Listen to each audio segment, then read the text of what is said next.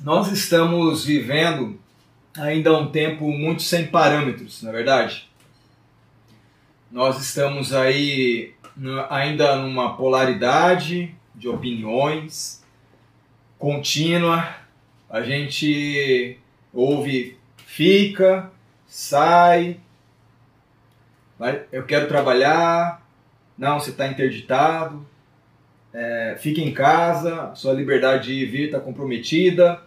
E a gente vai ouvindo todas essas coisas e, e são tantas vozes, né? É, é uma confusão tão grande acerca de tudo isso e há uma disputa na, na pode-se dizer, na perspectiva do, daquilo que é certo e errado. Na verdade, a gente passou a viver muito pelo que é certo e pelo que é errado. Agora, o que é certo hoje? Diante de tantas notícias, muitas delas são os fake news, são notícias falsas, né? Que, que muitas vezes a gente acredita e que muitas vezes a gente compartilha como se fosse a verdade.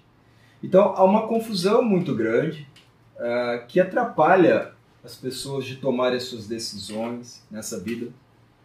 É, muitas pessoas extremamente aflitas com tudo isso, com essas notícias.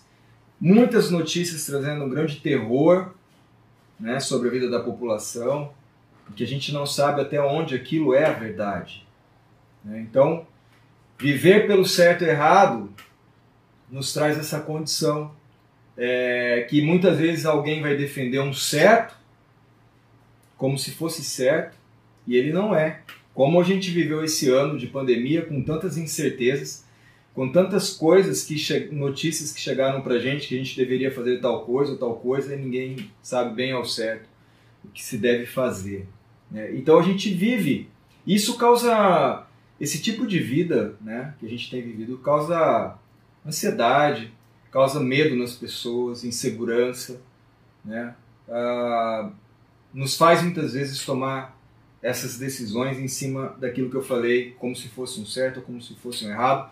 E em todo tempo, é, Deus nos criou, Ele não estabeleceu para que a gente vivesse em, em cima de um certo ou um errado. Deus criou todas as coisas e Ele viu que era bom. Né? Então Ele nos criou para praticar a justiça, para fazer o bem. Quando nos criou como seres humanos, Ele deu uma bênção sobre aquele primeiro casal falou: vocês agora vão encher a terra. Encher a terra daquilo que é bom, porque tudo que eu criei é bom. De maneira que qualquer um pra, que olhar para um ser humano vai ver a natureza de Deus, vai ver Deus. Deus é bom, Deus é amor. E tudo que você olhava nesse planeta, no, no Gênesis, no Éden, era bom. Mas o diabo tentou os seres humanos e os levou a, a um engano, fazendo com que eles escolhessem entre um certo ou errado. Olha, é, se você comer disso que Deus falou para você não comer, certamente é certo que você não vai morrer. Estabeleceu então uma conduta nas nossas escolhas, que a gente deveria ter o controle de escolher entre um certo ou entre um errado. Em nenhum tempo Deus quis isso para gente. Deus estabeleceu isso para gente.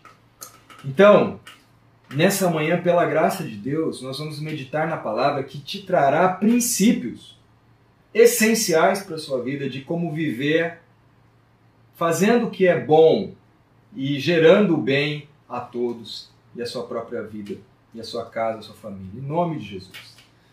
É, eu creio que se a gente tivesse unido como seres humanos num só propósito, se a gente tivesse se unido verdadeiramente uh, para fazer o bem, esse vírus, essa pandemia já tinha se esgotado. Né? Esse vírus já tinha acabado. O problema é que, com todas essas situações, com todas essas fake news, com todas essas vozes que a gente vai ouvindo aí, a gente às vezes põe na mesma, no mesmo saco quem quem está tentando fazer o bem, mistura com quem está fazendo coisa só por, por interesses de, de poder, políticos, de, de sucesso, por dinheiro, por qualquer coisa assim. e a gente faz uma mistura, e isso fica muito nublado para todo mundo. E, e a palavra de Deus hoje quer realmente dissipar tudo aquilo que está cinza, tudo aquilo que está nublado diante dos seus olhos, para que você enxergue e que você firme a sua vida verdadeiramente naquilo que te, tra te traz esperança, naquilo que te estabelece para viver plenamente a vida que Deus tem para você. Em nome de Jesus. Amém? Nós vamos. Eu gostaria que você abrisse a sua Bíblia, ligasse a sua Bíblia aí, você que está em casa, junte a sua família. Coloque sua atenção agora, seu coração, sua mente, porque eu sei que a distância é, é um, uma facilidade a gente se distrair né, com outras coisas, mas se concentre agora. A, a, palavra parábola do semeador diz que a semente foi lançada e muitas das sementes se perderam ou foram roubadas ou, ou, ou não germinaram porque caíram em solos não, não apropriados, não preparados. Seu coração precisa ser um solo bom agora, preparado para receber a semente da palavra, que haverá de germinar, frutificar, dar muito fruto na sua vida, em nome de Jesus. Amém? Mas é isso. Uh, nós vamos meditar num texto muito conhecido. Eu, eu acredito que você, muitos têm até de cor, né? muitas pessoas conhecem o texto já decorado, que é o Salmo 23. Salmo 23. Nós vamos então passar por esse salmo. E esse salmo ele é um, ele se apresenta como uma jornada, como um caminho a ser seguido. E é isso que nós vamos entender aqui com, com etapas, com lugares é, determinados nesse caminho. Eu, eu acredito que você, principalmente que é pai e mãe, né? Você, quando teve seus filhos, você ficou encantado, né? Com aquelas criancinhas tão bonitas, né? Aquela coisa maravilhosa de, de, de, se admirar, de pegar no colo. E ainda quando criancinha começa a andar, enfim, a gente fica fascinado né? com, com a vida, com a criancinha que nasce e depois os seus primeiros passos. Mas a gente, como pai, como pai e mãe, a gente, por mais que goste muito das criancinhas pequenininhas, a gente espera que elas cresçam, né? que elas se desenvolvam. É, eu acho que todo pai e mãe, com certeza, né, quer isso para os seus filhos. Ninguém quer que seus filhos estejam aí com 30, 40 anos e continuem bebezinhos. Isso seria uma anomalia, seria algo que não está certo, que não está de acordo com um processo natural. Um processo natural é que a gente nasça, desenvolva a nossa vida em cada etapa e a gente cresça, vai adquirindo maturidade, caráter e tudo mais. É, então, Todo pai e mãe gosta, gosta de ver seus filhos crescendo de maneira saudável. Todo pai e mãe que super protege seus filhos, na verdade, está gerando neles é, muitos problemas emocionais. Né? É claro que a gente vai cuidar, mas a superproteção ou a ausência também, né? tudo isso vai gerar complicações emocionais, insegurança para essa, essa criança quando crescer. Então, porque ela vai ter que ter as suas experiências, ela vai ter que, que entender que ela tem que encarar a vida à medida que ela vai crescendo, as suas responsabilidades, é, e ela tem que ser formada no ambiente onde é que ela vai se deparando, no ambiente do mundo. E é como um passarinho ali no ninho que chega uma, uma hora que a, que a ave mãe tem que empurrar ele para ele aprender a voar. E isso acontece com todos nós, se não acontecer, não vai ser bom. O Salmo 23 fala disso, fala dessa trajetória, fala dessa jornada, desse caminho que nós temos que percorrer. E esse caminho começa numa pastagem verdejante, né? e ele vai ser conduzido até a vida eterna. Olha que interessante isso. Nós vamos seguir aqui, acompanhe na sua, na sua Bíblia. Então, os primeiros três versículos, o Senhor é meu pastor e nada me faltará, ele me faz repousar em pastos verdejantes, leva-me para junto das águas de descanso, refrigera minha alma, guia-me pelas veredas da justiça, por amor do seu nome. esse lugar, essa primeira etapa, é o lugar onde todos queremos ficar. Não é verdade? Esse é o lugar onde todos nós queremos ficar e não queremos sair. Se a gente pudesse é, deixar o salmo só até aqui, se o salmo fosse até o versículo 3, nossa, a gente estaria muito bem na, na nossa perspectiva humana, porque uh, você começa dizendo: O Senhor é meu pastor, nada vai me faltar. Eu estou é, abastecido em tudo, ele, ele me faz, me dá passos verdejantes para alimento, provisão, ele traz um refrigério, um alívio para minha alma, para as minhas questões emocionais, ele me guia sempre pelo caminho do bem. Nossa, eu quero ficar aqui, eu não quero sair daqui. Esse é o lugar, primeiro, esse é o lugar onde todos nós queremos ficar. Uh, em todas essas etapas que nós vamos passar aqui, pelo menos quatro delas no Salmo 23, Deus é presente, Deus é, é, é, provedor, como aqui nos primeiros três versículos, Ele é descanso, Ele é refrigério, Ele é suprimento para as nossas vidas. Amém?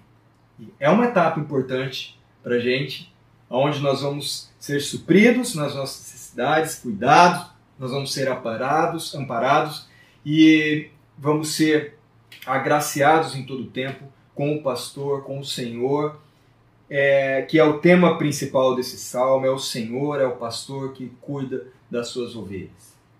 Mas, embora esse seja o lugar que nós queremos ficar para sempre, ele pode se tornar um problema se acharmos que Deus está ali só para nos servir em todo o tempo, como se a gente fosse criancinha, que se a gente ficasse ali só porque Deus vai prover pasto verdejante, água é, fresca e enfim, nada vai me faltar. E se a gente ficar só aí, nós vamos é, deixar de crescer uma maturidade, uma plenitude que Deus quer que a gente experimente. Perceba que logo o próximo versículo, versículo 4, ele já dá um outro cenário totalmente diferente dos passos verdejantes, das dos águas tranquilas. O salmista fala: Ainda que eu ande pelo vale da sombra da morte, não temerei mal algum, porque tu estás comigo, o teu bordão, o teu cajado me consolam. Queridos, agora, se a gente estava num lugar que a gente queria ficar para sempre, agora a gente foi para um lugar que a gente quer evitar. Não é verdade? Quantos que querem continuar essa jornada e se deparar com um vale, o vale da sombra da morte? ninguém, né? É o lugar para onde a gente não quer ir, é o lugar que a gente quer evitar. Por quê? Porque é um, é um lugar contrário do lugar que a gente estava, dos passos verdejantes, das águas cristalinas. É um lugar sombrio, é um vale escuro. Ele traz medo, insegurança, ele nos assusta, ele é tempestuoso é o vale da sombra da morte. Ele pode ser uma pandemia aonde tudo parece muito confuso, onde você não sabe que decisão tomar, em quem acreditar, onde você percebe quão frágil é a sua vida. Mas eu vou te dizer que esse lugar que a gente quer evitar, que é o vale, pode ser o lugar onde a gente vai ter uma experiência mais profunda de conhecimento acerca de quem Deus é, da sua plenitude, do seu amor por nós. É no vale. E a certeza que nós temos é que, mesmo a gente estando na maior dificuldade, na tempestade, no vale da sombra da morte, o Senhor está comigo, o Senhor está com você, amém? Essa é a certeza. E Ele está consolando as nossas vidas. Então, nós não vamos viver só naquela etapa, quando ainda tudo parecia muito bom e tudo realmente era muito bom, mas Deus permite que a gente viva e enfrente os nossos medos, os nossos temores, para que haja um crescimento uma maturidade em nós e confiança em Deus de que ainda que a gente passe pelas maiores dificuldades, Ele está conosco, Ele está com você. E Ele consola, Ele é consolo, Ele é o consolador dos corações mais aflitos. A nossa única esperança agora não está em qualquer outra coisa. Por mais que a gente acredite que a vacina agora é uma, uma saída para todos, mas a nossa esperança está no Consolador, que nos consola em todo o tempo, porque Ele está conosco passando pela dificuldade, Ele está com cada um de vocês passando por, por esse vale, por esse momento difícil, consolando a nossa vida e o nosso coração.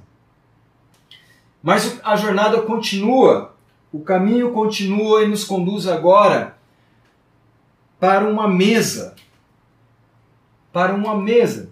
Prepara-me, verso 5, uma mesa na presença dos meus adversários, unge-me a cabeça, unge-me a cabeça com óleo, o meu cálice transborda. Ora, agora nós então vamos para um lugar que é um lugar de encontro. A mesa fala de um lugar de encontro. A mesa fala de um lugar de relacionamento. É o lugar da relação e a mesa fala de um lugar de acertos.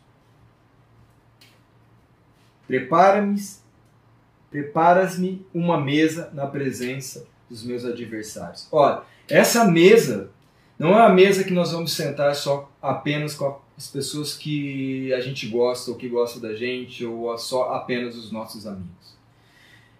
Mas é uma mesa onde nós vamos sentar diante daqueles que nos ofendem ou nos ofenderam, daqueles que muitas vezes puxaram o nosso tapete, daqueles que muitas vezes não foram legais com a gente, né? Daqueles que nos magoaram ou nos feriram ou falaram palavras duras para gente que machucam. O Senhor nos conduz até essa mesa. E essa mesa, eu posso dizer que já é um lugar de maturidade. É porque você sentar à mesa junto com aqueles que te ofenderam, é porque fala que esse lugar é o lugar do perdão. É o lugar do amor ao próximo. É o lugar da reconciliação. Porque é o lugar da comunhão. É o lugar que todos nós, como seres humanos, o nosso país devia estar sentado se perdoando uns aos outros, acertando os relacionamentos, refletindo a natureza de Deus, o amor de Deus para com o próximo. E aí eu volto onde eu falei que se a gente tivesse unido nessa esfera, sentados à mesa da comunhão, a gente já teria vencido essa pandemia. Porque todos estariam voltados para fazer o bem e não voltados para seus próprios interesses, tentando achar que algo é certo ou algo é errado. Não. Ele nos conduz à mesa, porque a mesa é um lugar de unção. Unge-me a minha cabeça com óleo. E essa verdadeira unção, essa autoridade está em servir uns aos outros, em perdoar uns aos outros, assim como ele nos perdoou. A mesa é um lugar de generosidade, porque o meu cálice transborda.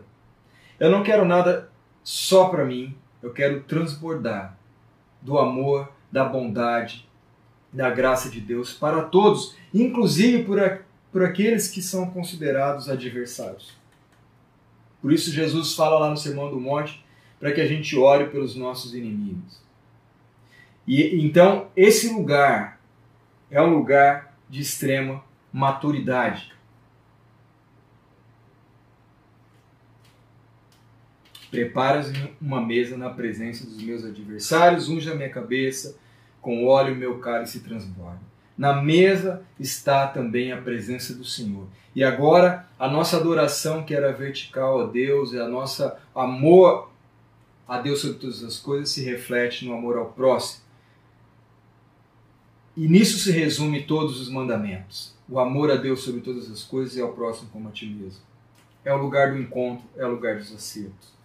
E ele nos conduz ainda nessa jornada para um outro lugar.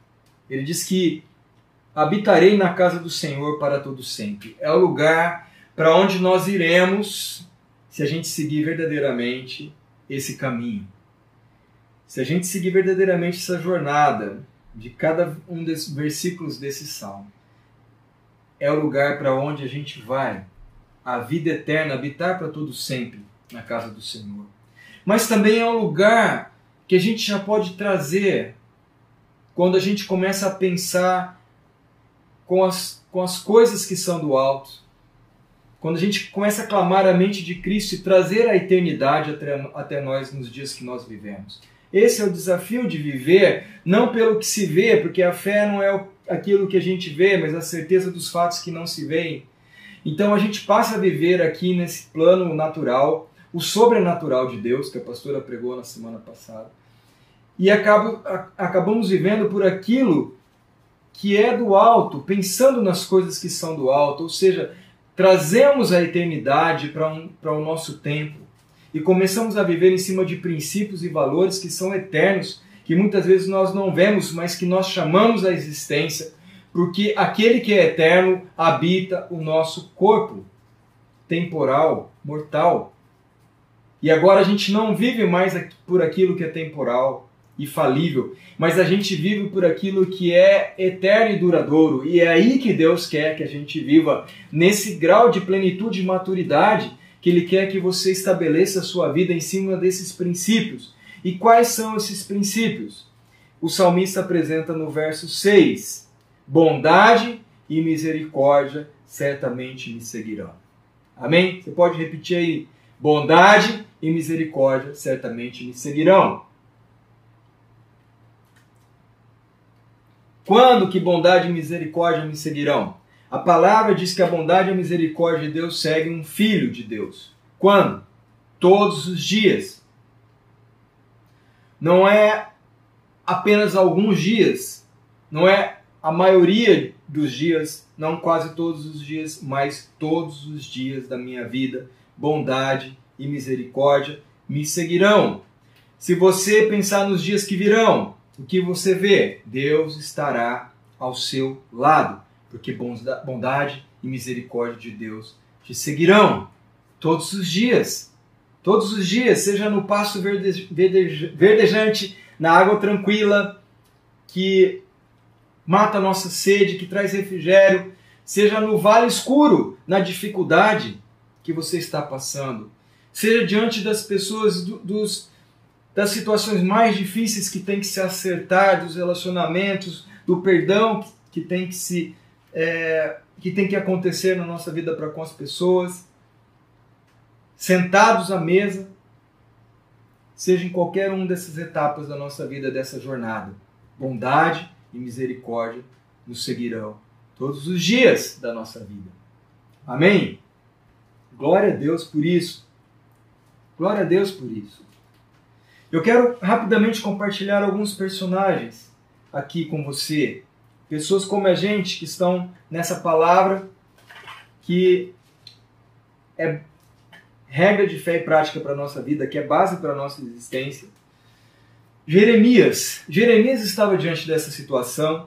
Se você for lá em Lamentações, capítulo 3, Jeremias está dizendo: Eu perdi a esperança. Lá para o verso 19, ele, 20, ele fala: Olha, é, eu num, numa aflição lascada, num pranto, é, meu, minha alma está abatida dentro de mim, eu perdi a esperança. Mas o verso 21 fala: Eu quero trazer à memória aquilo que me pode dar esperança. Eu quero trazer à memória aquilo que pode me dar, aquilo que me dá esperança. E o que, que Jeremias traz à sua memória?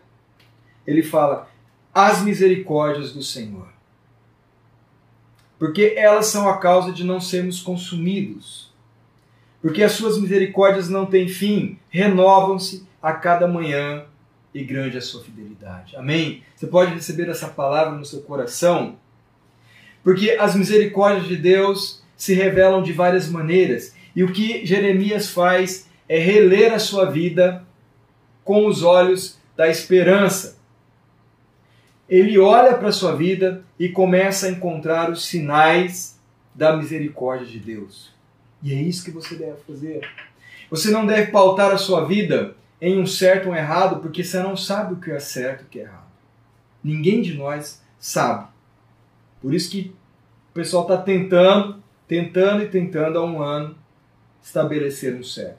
Mas se você firmar a sua esperança, a sua fé, a sua confiança nesse pilar, nesse alicerce chamado bondade e misericórdia de Deus, você vai experimentar uma vida plena, uma certeza do amor de Deus em todo o tempo com você, na jornada da sua vida. Então, Jeremias, ele vai trazendo a memória, ele vai relendo a sua vida através da misericórdia de Deus. Você pode fazer isso. Você pode olhar para a sua vida e ver sinais da misericórdia de Deus em todo o tempo.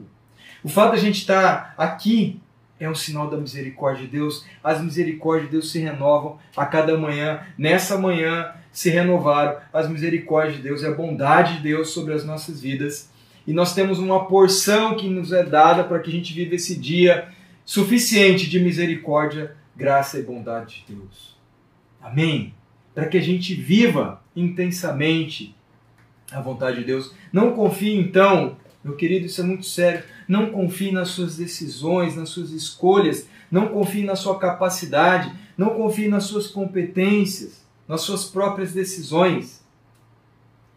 Toda vez que a gente vai confiar nisso, nas nossas competências, nas nossas experiências, nas nossas escolhas, nós estamos querendo controlar a situação. Foi o que o diabo tentou os seres humanos. Vocês não precisam de conhecer a Deus, a sua graça e sua misericórdia e sua bondade. Vocês precisam controlar. E vocês podem determinar o que é certo e o que é errado na vida de vocês. Um grande engano.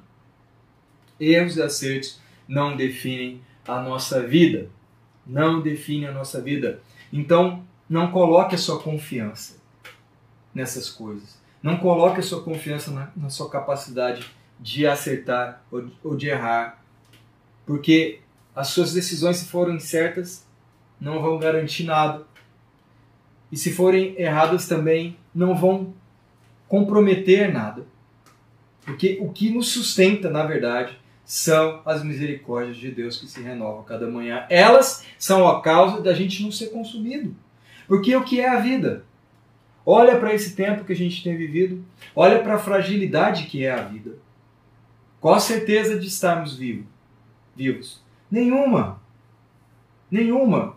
Quem fez planos para 2020, 2021? E quantos desses planos foram se acabaram? acabaram em nada. Por quê? Porque se a gente não sustentar a nossa vida na misericórdia e na graça de Deus, nós vamos tentar assumir o controle, defendendo um certo ou um errado na nossa vida. Ora, naquele ambiente do Gênesis, antes da queda, capítulo 2 até, pensa num lugar que você podia falar assim: eu quero pensar num lugar que está tudo certo um lugar que está tudo certo, está tudo de acordo. Era aquele ambiente. Né? Ah, Deus colocou o homem num jardim que tinha tudo, tinha alimento suficiente, é, beleza, né? Ah, lugar maravilhoso, muito provavelmente, a Terra, o planeta maravilhoso. Imagina o jardim e tudo que eles contemplavam ali, toda a harmonia, não precisava lavrar a terra, não precisava trabalhar, era só cuidar, era só oferecer o amor de Deus a todos aqueles seres que Deus havia criado e governar aquela, aquele jardim cuidando. O casal tinha tudo. Que você fala assim, pensa em tudo que está certo. Né? Não tinha DR, né? Discussão, briga com o casal, né? Não tinha, o marido tinha que chegar e estressar do trabalho, e a esposa contar tudo que aconteceu e virar aquele rolo, aquela coisa. Pensa num ambiente de paz. Todo dia ele se encontrava com Deus, né? Havia uma, uma brisa que regava a terra. É coisa maravilhosa, gente. Tudo em paz, tudo certo, mas deu errado. deu errado quando os seres humanos resolveram assumir o controle entre um certo e um errado. Em contrapartida, pensa num ambiente que aparentemente estava tudo errado aos nossos olhos. Eu quero citar pelo menos dois aqui, duas situações. Uma delas é o próprio nascimento de Jesus. Olha, pensa comigo aqui rapidamente. Deus escolheu um tempo na história para que Cristo nascesse. E se a gente analisar bem, for lá para o texto, não vamos ter tempo agora, mas se a gente pensar bem, a gente fala assim: Deus, será que esse, esse momento não foi um momento errado? Não. Porque, olha, Maria não estava casada ainda com José, estava comprometida, estava noiva. E ela ficou grávida. Um baita problema para se enfrentar numa sociedade como aquela. É, um baita problema para José enfrentar. Né? Ah, para complicar esse momento da história, o governador romano resolveu fazer um recenseamento. Eles tiveram que sair da região da Galileia para ir até Belém. Uma mulher grávida, já perto dos seus dias de dar à luz, uma jornada difícil, complicada, não tinha carro, não tinha avião, era lá em cima de um animalzinho, era andando, um caminho tortuoso, não tinha estrada pavimentada, nada disso. Será que Deus não está errado nesse momento? Por que esse censo agora? Não poderia ser num outro momento, depois do censo, antes do censo? Para que tivesse o seu filho ali, é, num lugar, maternidade, tudo legal, todo mundo cuidando? Não, ainda chega em Belém, a cidade está bufando de gente, não tem um hotel, não tem um lugar, uma enfermaria, algo para se ter esse bebê que é o filho de Deus. Isso não está errado? Você não acha que está errado isso? É o filho de Deus que vai nascer ao mundo, deveria estar tá um ambiente melhor. Não bastasse isso, não tem lugar, não tem lugar, ninguém cede um lugar para uma criança nascer. E eles vão parar num estábulo, um lugar é, de mau cheiro, tem animais. E colocam Jesus num coxo de animais.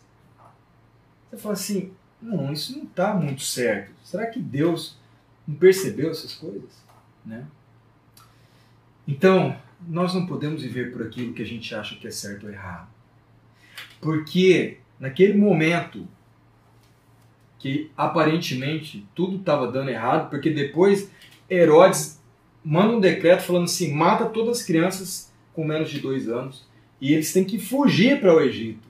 Meu Deus, é o Filho de Deus que está nascendo no mundo. O universo parou, a estrela trouxe magos, sábios do Oriente para poder adorar o rei que havia nascido, mas parece que tudo está errado. No entanto, era o grande bem para toda a humanidade. A salvação nasceu para minha vida, para sua vida, para todo mundo. O Salvador, o Deus conosco, Emmanuel. Então, Abraão, pensa em Abraão levando Isaac Abraão, o Isaac pode ser que ele demorou nove meses para nascer, mas para Abraão foi 25 anos. Porque até que toda aquela promessa de Deus acontecesse, durou esse tempo. E depois que um menino nasceu e já estava grandinho, já estava um adolescente, então Deus fala: leva o teu filho e sacrifica para mim. Nenhum sinal no céu, nada que pudesse comprovar isso. Abraão ouviu a voz de Deus e ele obedeceu você acha que ele não poderia falar Deus? Não, Deus, isso aí não está certo, não. Isso aí deve estar tá errado. Há uma confusão nessa mensagem. Porque eu não posso matar aquilo que é a promessa de que o Senhor faria uma nação a partir da minha vida. Mas Abraão creu na bondade e misericórdia de Deus, porque ele vai caminhando com aquele menino e o menino fala assim: Pai, está aqui a lenha nas minhas costas para o sacrifício, mas cadê o cordeiro? E ele, confiando na bondade e misericórdia de Deus, ele fala: Deus proverá. Deus proverá. E ainda quando ele deixa o seu servo caminha até o monte onde ele vai sacrificar Isaac, ele fala: Nós vamos lá oferecer sacrifício a Deus e voltaremos, no plural. Porque Abraão acreditava na misericórdia e na bondade de Deus, que se ele sacrificasse verdadeiramente o seu filho, Deus haveria de ressuscitar.